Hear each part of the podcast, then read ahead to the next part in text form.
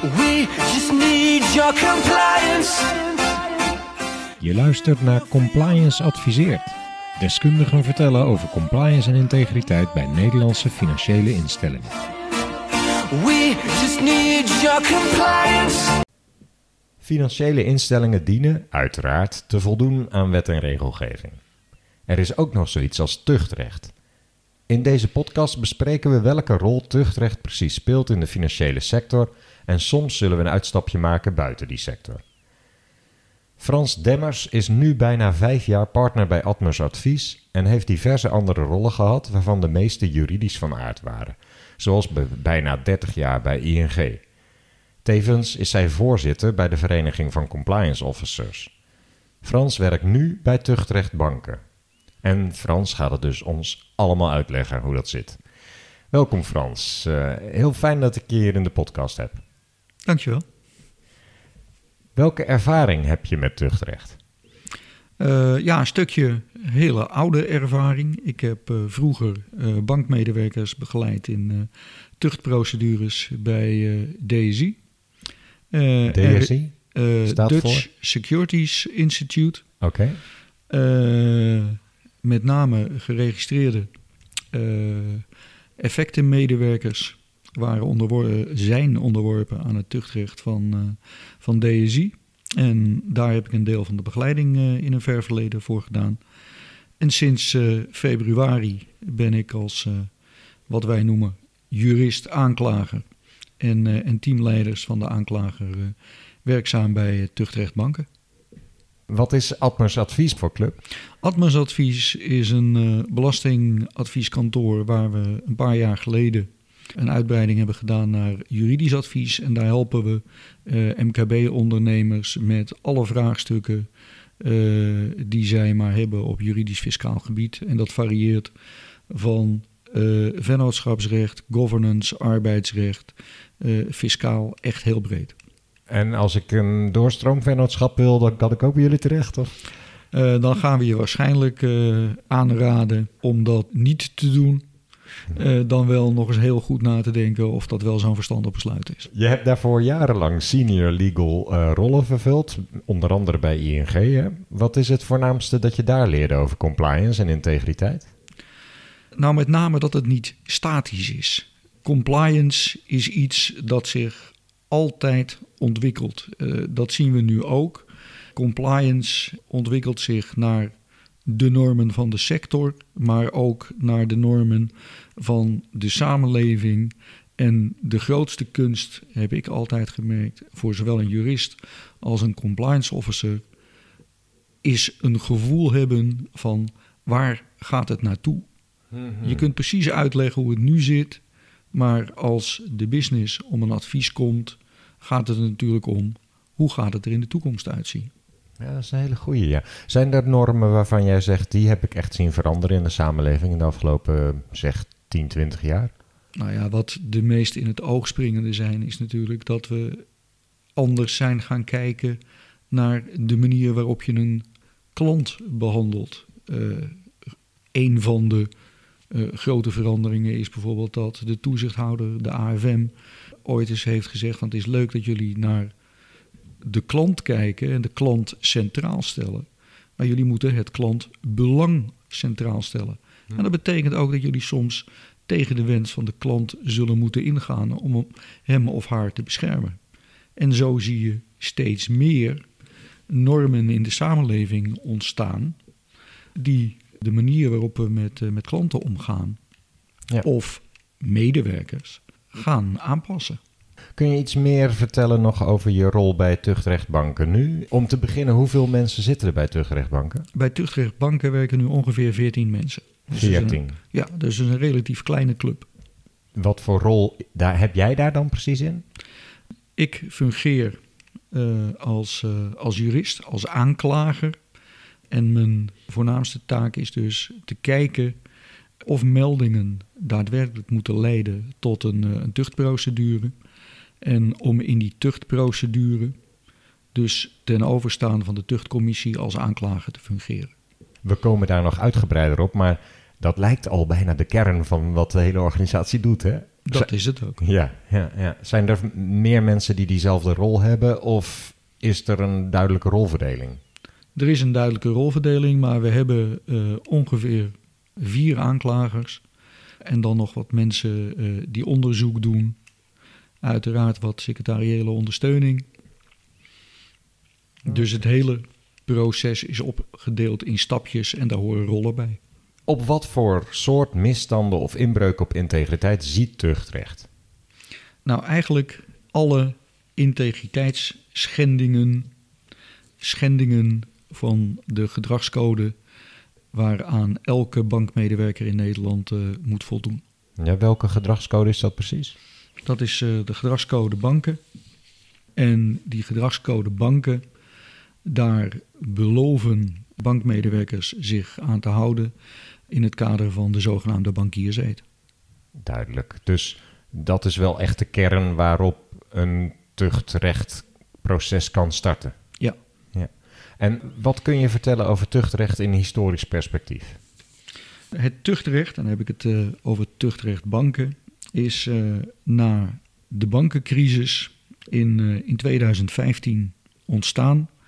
Men heeft op enig moment bedacht dat het bestuur van een bank een moreel-ethische verklaring zou moeten afleggen. Je zegt men heeft dat bedacht? Dat heeft de politiek op enig moment bedacht. Ja, ja, ja. Vervolgens heeft de politiek bedacht dat er ook gedragsregels zouden moeten komen voor alle bankmedewerkers. Die zouden moeten worden vastgelegd in een, eh, in een eed of een belofte. En daarvoor is een, eh, een gedragscode ontwikkeld. En sinds 2015 moet elke bankmedewerker een bankierseed afleggen. waarin ze kortweg eh, beloven zich te houden aan deze gedragscode. en de normen die daarin verwoord staan. En voor die tijd bestond er ook nog geen tuchtrechtbanken? Nee, voor die tijd bestond er ook nog geen tuchtrechtbanken. Dus het is ook een hele jonge organisatie. Heeft het ook een wettelijke basis nu? Of? Ja, op grond van uh, de WFT zijn banken wet gehouden. Financieel toezicht, ja, de, wet, de wet financieel toezicht. Zijn banken gehouden zich een onafhankelijk tuchtrecht in te richten of zich daarbij aan te sluiten. Het is een verplichting om ook Ja. eh, dus juist. Oké. En zijn er nou, want we hebben het nu voornamelijk over de tuchtrechtbanken gehad, maar jij hebt een bredere visie op tuchtrecht. Zijn er binnen andere sectoren ook, is daar sprake van iets soortgelijks? Ja, er zijn heel veel eh, vormen van, eh, van tuchtrecht. Je ziet dat in elk geval heel veel bij zelfstandige beroepsbeoefenaars. Denk aan accountants, notarissen, advocaten, gerechtsdeurwaarders, medici. Kortom, er is heel veel tuchtrecht.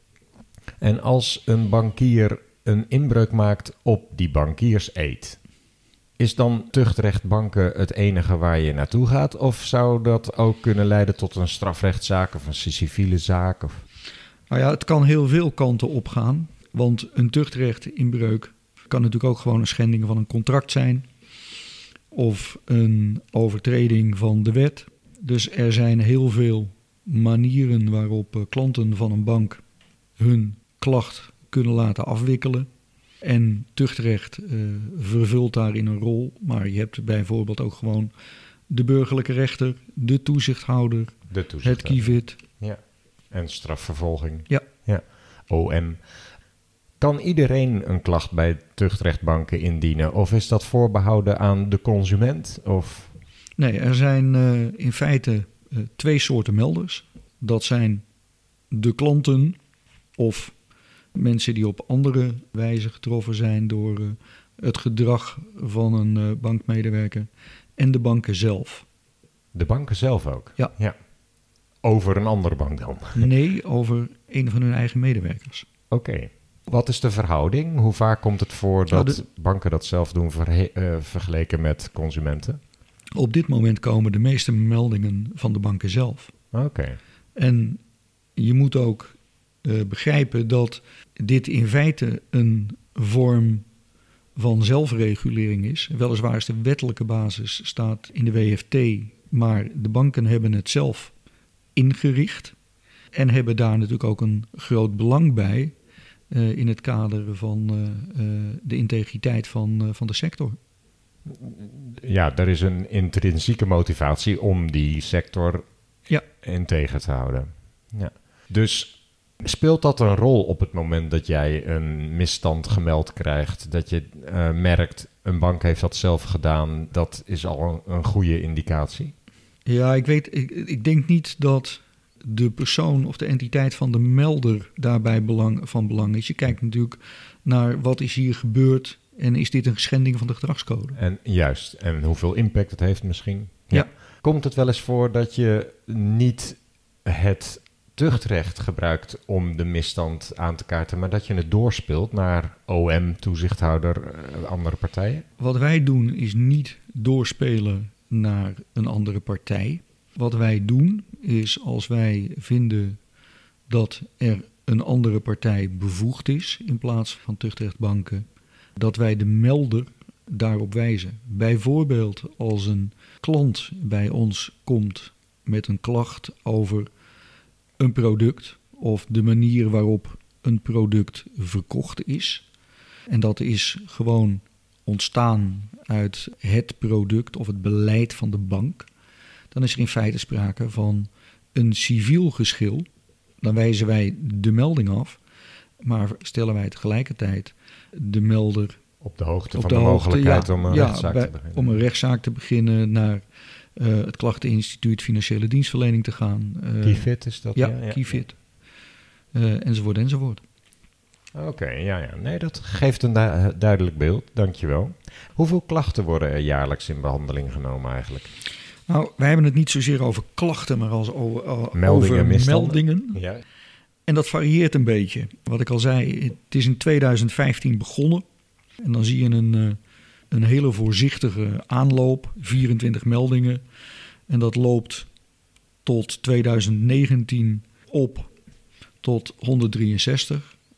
Niet verbazingwekkend eh, is in het coronajaar is dat eh, teruggelopen naar 128. En dat loopt nu wat op, maar ik denk dat je kunt zeggen dat 150 nu ongeveer het gemiddelde is. Mhm. En denk je dat dat de verklaring dat het terugliep met COVID, dat dat te maken heeft dat mensen elkaar minder zien en dus minder kunnen constateren van eh, misstanden? Of heeft dat een andere oorzaak? Nou, ik denk dat verminderd klantcontact of ander klantcontact daar wel eens de oorzaak van zou kunnen zijn. Ja, ja. We hebben daar niet heel veel onderzoek naar gedaan. In principe zou jij voorstander van thuiswerken zijn dus. Eh, nee, ik denk het niet. Eh, ik, los van het feit dat je natuurlijk eh, dat deze periode heeft bewezen dat je heel goed op afstand kunt begeleiden en adviseren, zijn er natuurlijk altijd eh, zaken waarvoor fysiek contact tussen klant en bankmedewerker gewoon absoluut het beste werkt. Ja, duidelijk. Zijn er verschillende soorten misstanden te onderscheiden in die aantallen? We Eh, hebben het al gehad over de melderkant, maar misschien ook inhoudelijk. Ja, en dat in de tijd verandert dat ook wel een beetje. Eh, dat heeft ook iets te maken met het feit dat melders, zowel banken als klanten, natuurlijk even moesten wennen. En waar gaat het hier nu precies over? Ja. In het begin zagen we heel veel meldingen, zeker bij de banken vandaan, over onbevoegde raadplegen van rekeningen van, eh, van klanten. Hm. Maar we hebben ook meldingen over eh, fraude, klanten die zich onheus bejegend voelden, vormen van, eh, van diefstal. Een voorbeeld is bijvoorbeeld een medewerker die eh coulance vergoedingen die hij eh, uit hoofde van zijn functie kan doen naar vriendjes of zichzelf overmaakt. Wat we ook wel eens gezien hebben is dat bankmedewerkers in plaats van de klant formulieren of documenten tekenden. Dus er is een heel breed scala aan integriteitsinbreuken Juist. te vinden. De bankierseed zelf is niet heel concreet over dit mag je wel of dit mag je niet. Het is meer ik ben mij bewust van het feit dat ik een belangrijke rol in de samenleving eh, speel en ik zal zorgen dat ik integer ben. Daar komt het een beetje op neer. Als iemand een handtekening zet namens een klant omdat die klant moeilijk bereikbaar is of zo, hoe weeg je dat dan? Nou, wat de bankier in feite zegt in de eed of de belofte, is dat hij zich integer zal gedragen. En onderdeel van dat integer gedrag is ook dat hij het vertrouwen van de samenleving in de bank zal uh, bevorderen. En dat betekent dat dit soort zaken op het moment dat ze aan het daglicht komen, een negatieve impact hebben op dat vertrouwen. En er is door de banken de afgelopen jaren heel hard gewerkt aan het terugwinnen van dat vertrouwen. Dus op het moment dat blijkt dat bankmedewerkers het niet al te nauw nemen met de regels, of dat nou regels zijn van de bank of van de wetgever of de toezichthouder, dan zijn dat natuurlijk belangrijke inbreuken op dat vertrouwen. En is de sector er dus bij gebaat dat daar wordt, tegen wordt opgetreden. Juist, ja. Nou, dat is duidelijk. Is er iets bekend over het aantal en soorten meldingen of incidenten dat eigenlijk al wordt afgehandeld door de financiële instelling voordat het een melding bij Tuchtrecht Bank terechtkomt? Is daar, heb je daar zicht op? Nee, wat je wel ziet is dat een, in elk geval een, eh, een deel van eh, deze meldingen ook arbeidsrechtelijke consequenties hebben. Als wij een melding van een bank krijgen, dan laten die daar ook bij weten wat zij daar zelf al aan consequenties aan hebben verbonden. Dus bijvoorbeeld of een medewerker al is ontslagen of een berisping heeft gekregen. Dus dat zien wij wel. Ja. Maar wij kunnen niet zien wat er binnen een bank al is afgehandeld en niet naar tuchtrechtbanken is gemeld. Komt het wel eens voor, en we gaan straks nog verder in op uh, het proces zelf voor, maar komt het ook wel eens voor dat een bank iets meldt bij tuchtrechtbanken en dat de bank zelf daar ook nadelige consequenties van ondervindt? Bijvoorbeeld, ja, jullie hebben gewoon deze bankmedewerker niet voldoende begeleid of getraind of... Uh... Ja, dat zou kunnen. De vraag, uh, en dan kom je natuurlijk ook een beetje bij, bij de verwijtbaarheid van het gedrag van de mm bankmedewerker. Mhm. Kan deels terug te voeren zijn op, op wat de bank doet. Uh, bijvoorbeeld, uh, we hebben met z'n allen een gedragscode. Elke bank heeft zijn, eh, zijn eigen gedragscode en interne regels. Dan ga je natuurlijk ook kijken van in hoeverre waren bij de medewerker die regels ook echt bekend. En de meeste banken besteden in het kader van het afleggen van de bankierzeet ook heel veel aandacht aan die interne regels. Ja, als je als bank dat ook kan aantonen, dan is dat op zich redelijk snel afgehandeld. Die ja, je, gaat, je gaat op enig moment kijken, is deze medewerker integer geweest? Heeft hij of zij de juiste afwegingen gemaakt? En de al dan niet bestaande kennis van de regels en de verwachtingen omtrent zijn functioneren spelen daar uiteraard een rol bij. Ja, je vertelde, jij bent aanklager. Ja. Dus je doet zelf geen uitspraken, daar is een rechter altijd voor. Uiteraard. Wie is die rechter dan? Die rechter is in eerste instantie eh, de terugcommissie banken, in hoger beroep de commissie van uh, beroep. Maar die zitten niet dus bij de organisatie Tuchtrecht Banken? Hoe is dat georganiseerd? Tuchtrecht Banken is als volgt georganiseerd. Zoals ik al zei, het is uh, op enig moment ingesteld door uh, de banken. Maar het is een volledig onafhankelijke instelling met een onafhankelijk bestuur. Dan hebben we wat wij noemen een, uh, een aanklagersbureau. Wat in eerste instantie onderzoekt en selecteert welke meldingen er naar de tuchtcommissie gaan. Dan is er een onafhankelijke tuchtcommissie, die voor een deel bestaat uit juristen, voor een deel uit, uh, uit specialisten.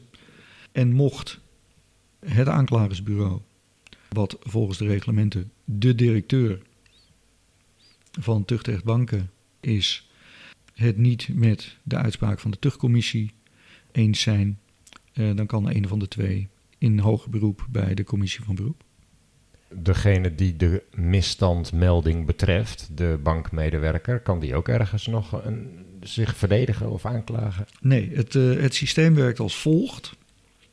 Iemand, de bank of een klant, uh, doet een melding. Het aanklagersbureau onderzoekt, het bureau van de algemeen directeur onderzoekt die melding en besluit daar een, al dan niet een vervolg aan te geven. Dus dat kan enerzijds een, eh, een CPO zijn, als wij bijvoorbeeld zeggen van ja, het is hier een puur civiel geschil tussen de bank en de klant. Maar dat kan ook zijn dat we zeggen van het is inderdaad een, eh, een tuchtrechtelijke overtreding. Maar wij vinden dat we dat eh, door middel van een schikking wel af zouden kunnen. Op het moment dat wij een melding eh, niet in behandeling willen nemen en wij dat gemotiveerd hebben gecommuniceerd aan, eh, aan de melder, dan bestaat er voor de melder de mogelijkheid om in herziening te gaan. En dat betekent dat de melding wordt voorgelegd aan de voorzitter van de tuchtcommissie, die dan alsnog besluit of dit eh, al dan niet een melding is waar opvolging aan gegeven moet worden door het aanklagersbureau. Ja, dat kan dus wel eens herzien worden, die eerste beslissing. En dat gebeurt ook. Dat gebeurt in de praktijk. Nou is de bankierseed, voor zover ik me kan herinneren, niet inhoudelijk gewijzigd sinds dat de invoering. Vind jij dat de bankierseed voldoende houvast biedt voor jouw beslissingen? Ja, ik denk het wel. De, de bankierseed is enerzijds eh, heel breed, maar geeft ook eigenlijk een, een soort basis voor de beoordeling van, eh, van integriteit. Het, eh, het zijn vrij open normen en daar kan je dus heel veel situaties aan toetsen. Ondervangen. Ja. En wat je al zei, het is vrij breed. Op het moment dat je een misstand gemeld krijgt en je gaat daarmee aan de slag, hoe voer je dat onderzoek dan uit? Is dat per geval verschillend of ga je, heb je een bepaalde werkwijze daarvoor? Nou ja, wat je natuurlijk doet, is, is eerst een soort feitenonderzoek. Wat is hier nu precies gebeurd? Ja. Wie waren de partijen? Wat heeft wie gedaan? En hoe verzamel je die gegevens dan, die feiten? Een deel van die ge- gegevens komen altijd van de melder, of de klant of de bank. En vervolgens gaan wij bij de bank om informatie vragen waarvan wij denken dat die er moet zijn, maar in elk geval voor ons op dat moment nog niet beschikbaar is. Mhm, Oké. Ja, dus ook de stellingen van de melder worden wel altijd geverifieerd, uiteraard. Uiteraard. Ja, ja, ja. Want tuchtrecht heeft een behoorlijke impact op een bankmedewerker. Dus daar dienen wij ontzettend zorgvuldig mee om te gaan. Ja, nee, dat kan ik me absoluut voorstellen. Dan zijn die feiten bij elkaar. En dan? Dan gaan wij op enig moment besluiten: is dit inderdaad een, eh, een tuchtrechtelijk relevante melding? Stel dat je op die conclusie uitkomt. Dan gaan we vervolgens kijken: eh, kunnen we dit af door middel van een, eh, van een schikking? En dat zit dan met name in de mate van de overtreding van, van de gedragscode. Of moet dit inderdaad naar de tuchtcommissie? Als wij denken dat we dit met een schikking af k- kunnen, dan doen we daartoe een, eh, een voorstel aan de bankmedewerker, die in onze lingo de beëdigde heet. en anders gaan we een zogenaamd klachtenrapport schrijven. En dat dienen we dan in eh, bij eh, de tuchtcommissie. Wat is dan het vervolg? Het onderzoek behelst ook nog de mogelijkheid van een gesprek tussen tuchtrechtbanken en de beëdigde. Voordat wij het, eh, het klachtrapport formuleren, nodigen wij de beëdigde uit voor een, eh, een gesprek.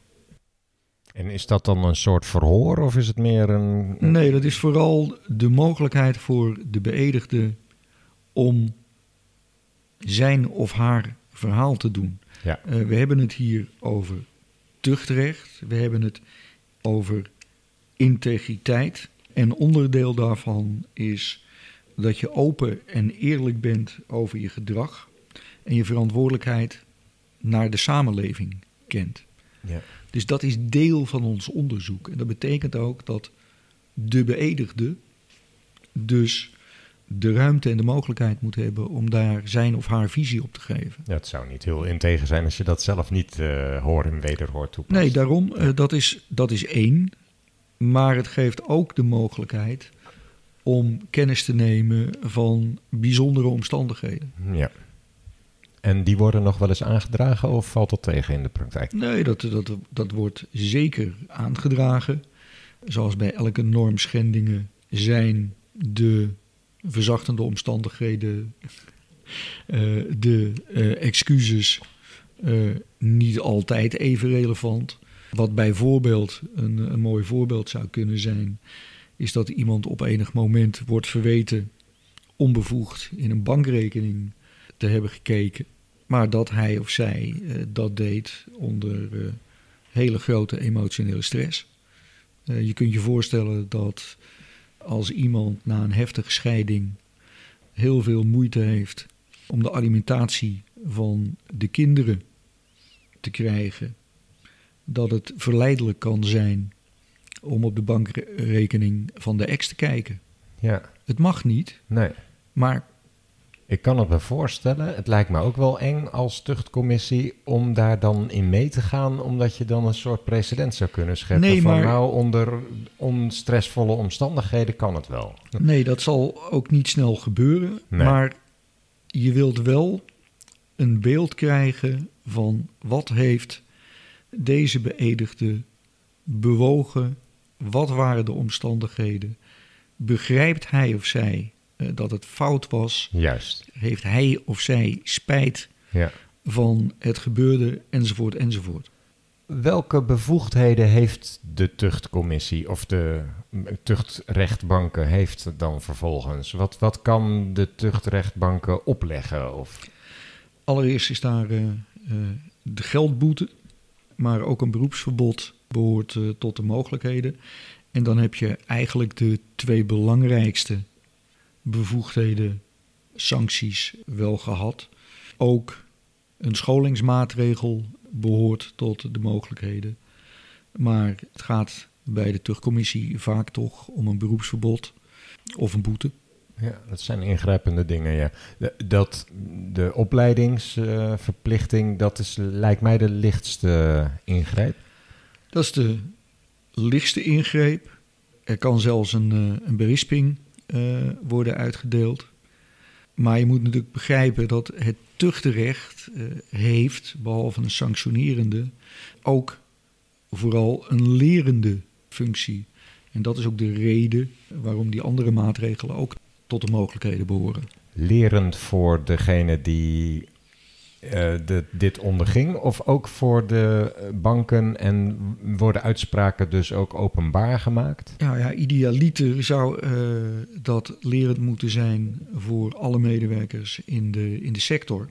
En ja, daarom publiceren wij ook geanonimiseerd alle uitspraken. Mhm. Zowel de uitspraken van de tuchtcommissie als de commissie van beroep. Maar ook de CPO-beslissingen en ook de schikkingen. Oké. Ja, die zijn allemaal te vinden in principe. Die staan allemaal op de website van tuchtrechtbanken. Kun je enkele recente typische voorbeelden eh, met me bespreken? Eh, ja, dat kan. Je, je noemde net al de bankmedewerker die in privégegevens, in bankrekeninggegevens zit te kijken bijvoorbeeld. Maar wat voor spraakmakende uitspraken zijn er de laatste tijd gedaan? Eh, ja, spraakmakend. eh, eh, Nou, laat ik het anders zeggen. Typisch, wat, wat, wat jij denkt, dit is nou een typisch voorbeeld van hoe tuchtrecht kan werken voor een bank. Wat we zien is dat het nog wel eens voorkomt dat beëdigden zich niet houden aan interne regelgeving. Denk bijvoorbeeld aan regelgeving die is bedoeld om misbruik van voorwetenschap eh, tegen te gaan, personal account dealing procedures. Regels eh, die bedoeld zijn om witwassen tegen te gaan. Eh, maar ook bijvoorbeeld regels die gemaakt zijn in het kader van het, van het klantcontact. Bijvoorbeeld dat een medewerker een bepaalde bevoegdheid krijgt om een geschil met een klant op te lossen. en hij of zij daar op de een of andere manier misbruik van maakt. Bijvoorbeeld door een, eh, een vriend of een familielid een uitkering te doen waar die eigenlijk eh, geen recht op zou hebben. En zo zijn er heel veel voorbeelden. Eh, wat we ook wel eens zien is dat iemand claimt een bepaalde opleiding te hebben die hij of zij niet heeft. Diverse vormen van, van fraude of onheuse bejegening van, van klanten. Het tuchtrecht kent gewoon een heel breed scala aan menselijk handelen. Merk je dat banken of consumenten nu goed in staat zijn om te bepalen: dit is typisch iets wat ik bij tuchtrechtbanken neer wil leggen? Banken wel.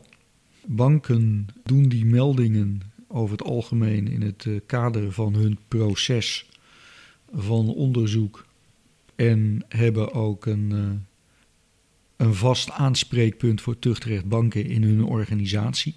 Dus die werken binnen een, eh, een vaste structuur. Bij klanten zie je dat veel minder. Daar is vaak of een, eh, een financiële motivatie eh, of een heftige emotie de grondslag voor de melding. En dat betekent dus dat we tegen dat soort melders nog wel eens moeten zeggen van we begrijpen uw geschil, we begrijpen uw emotie. Ja. Eh, maar hiervoor moet u echt bij de rechter zijn, of bij de autoriteit persoonsgegevens, Ja. of bij het KIFID. ja. Hoe lang duurt zo'n proces ongeveer? Vanaf het moment dat een bank of een consument iets aandraagt tot er een uitspraak is, dat zal waarschijnlijk heel erg variëren. Maar bij een typisch voorbeeld zoals net eerder genoemd is, dat iemand voorkennis gebruikt bijvoorbeeld. Is daar iets over te zeggen? Ja, het is, het is heel lastig. Enerzijds, eh zoals ik daar straks heb aangegeven, ik heb nog niet zo heel veel ervaring met het proces.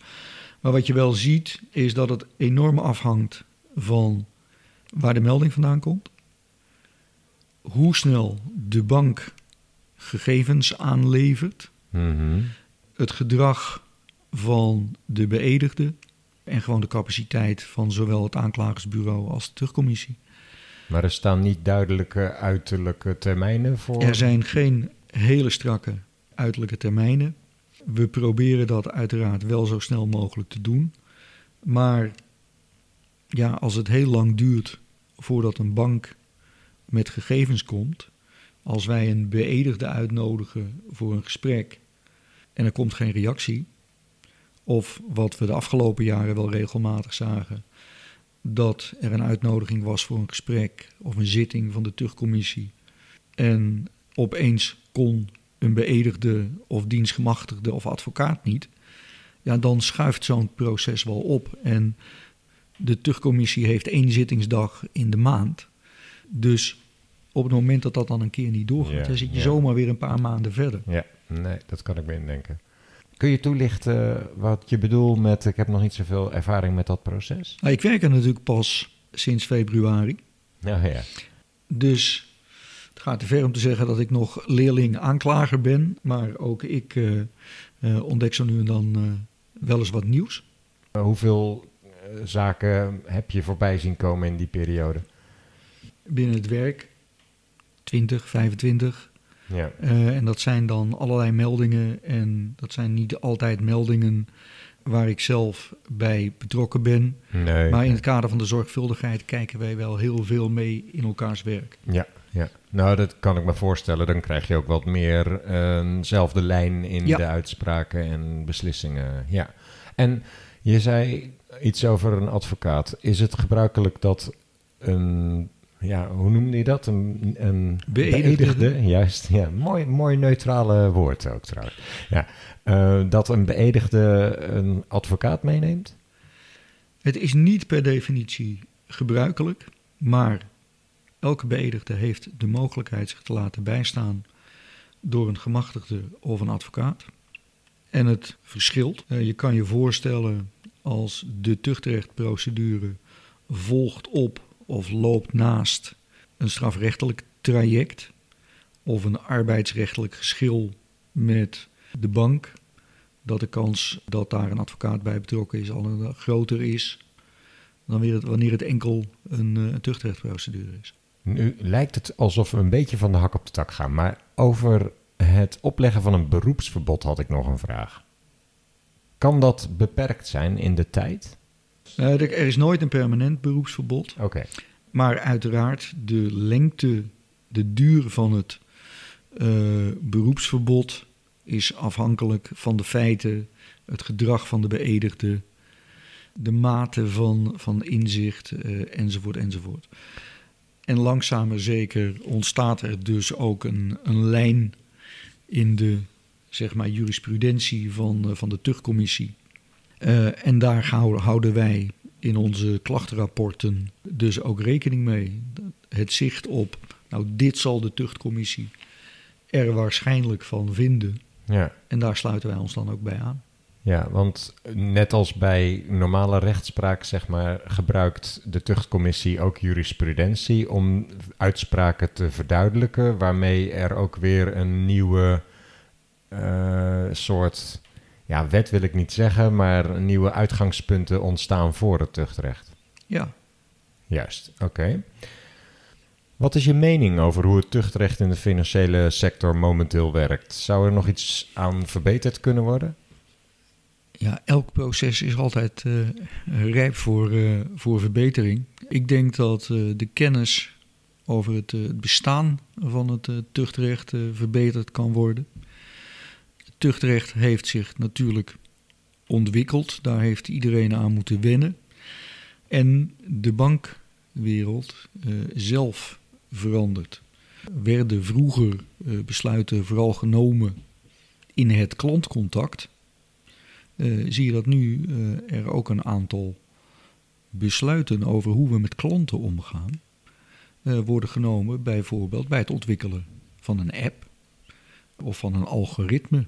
En ook daarin kunnen aanzienlijke integriteitsschendingen zitten. En ik zag laatst een, eh, een blog van iemand van een groot accountantskantoor eh, die schreef van moeten appontwikkelaars eigenlijk ook niet onder het bankentuchtrecht? Nou, als ze medewerker van een bank zijn, dan zijn ze dat al. Maar je ziet dus dat het aangrijpingspunt voor tuchtrecht, eh, net zo goed als een bank verandert, ook wel eens zou kunnen veranderen.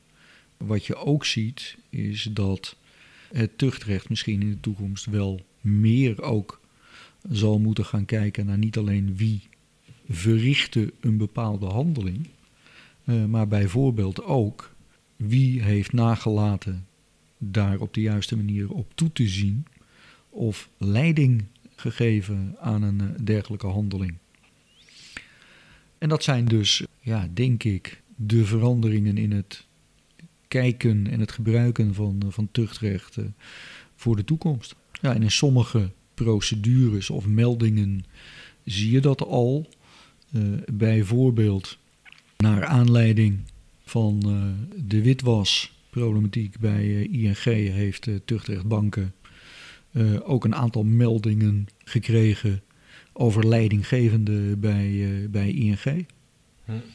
Ik zou me ook nog kunnen voorstellen, dit, dit is natuurlijk eh, duidelijk, daar heb ik op zich geen vragen meer over. Maar wat ik me nog kan voorstellen, ik heb zelf twaalf jaar een compliance rol, eh, verschillende compliance rollen gehad in de financiële sector en ook wel eens wat gezien. En ik zat te denken, zou ik iets kunnen melden? Ik, heb wel dingen gezien waarvan ik denk, ja, dat lijkt me een inbreuk. Maar ik vind het niet eens zo heel makkelijk dan voor mezelf te besluiten, ja, dat is nou typisch iets wat ik bij tuchtrechtbanken de drempel om iets te melden en de duidelijkheid over hoe ik dat dan zou moeten doen en zo, zou daar nog iets aan verbeterd kunnen worden misschien? Ja, misschien moeten we als tuchtrechtbanken ook nog wel iets meer aan de weg timmeren. Omtrent de bekendheid van het tuchtrecht en hoe toegankelijk dat in feite is. Want je kunt heel simpel via de website een melding doen en vervolgens gaat tuchtrechtbanken eh, dan met je in gesprek over hoe concreet is dat, wat zijn de feiten, eh, enzovoort, enzovoort. Ja, Maar het pure melden zelf is eigenlijk heel laagdrempelig. is enorm laagdrempelig. Oké. Nou, dat is goed voor de luisteraar ook om te weten natuurlijk. Dat is misschien ook een van de redenen waarom je aan deze podcast meedeed. Wat meer eh, bekendheid hieraan. geweldig. Ehm, we maken deze podcast vooral voor compliance professionals. Welke rol dicht jij hen toe in dit geheel? Compliance officers eh, zijn natuurlijk bij uitstek eh, de hoeders van de integriteit van, van de onderneming. En de gedragscode zijn natuurlijk eh, bij uitstek eh, geschikt als eh, spoorboekje om dat daarbij te gebruiken. En de uitkomsten van het tuchtrecht in de vorm van schikkingen, uitspraken van de tuchtcommissie en de commissie van beroep, zijn natuurlijk hele goede input voor een gesprek met de business, met bankmedewerkers over wat verwachten we nu eh, Ja. precies van je. Ja.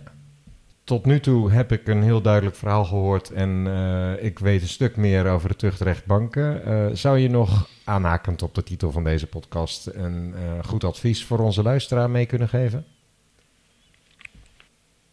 Nou, ik denk dat niet eens zozeer in het kader van het, van het tuchtrecht, maar kijken naar het, het gedrag van, en dan met name in dit geval de bankmedewerkers. Gebruik de, de, de code, eh, gebruik eh, de achtergrond van het, van het tuchtrecht voor een doorlopend eh, gesprek met de business. En probeer in dat kader de business ook bewust te maken van het feit dat ze kunnen denken in belangen in plaats van, eh, van rechten. Dat het van belang is om altijd te kijken vanuit eh, diverse invalshoeken. Eh, en wat ik al zei, blijf continu in gesprek, want compliance, maar eh, ook integriteit is geen statisch begrip. Nee. nee. Ja, dat is even teruggrijpen ook op wat je Ja. in het begin al zei. Ja. Hartelijk dank Frans. Verhelderend en heel veel succes met de tuchtrechtzaken zaken die je waarschijnlijk nog onder behandeling zult gaan krijgen. Ik vond het heel leuk. Goed, dank je vriendelijk voor deze medewerking. Graag gedaan. Compliance. We just need your compliance. Je luistert naar Compliance Adviseert.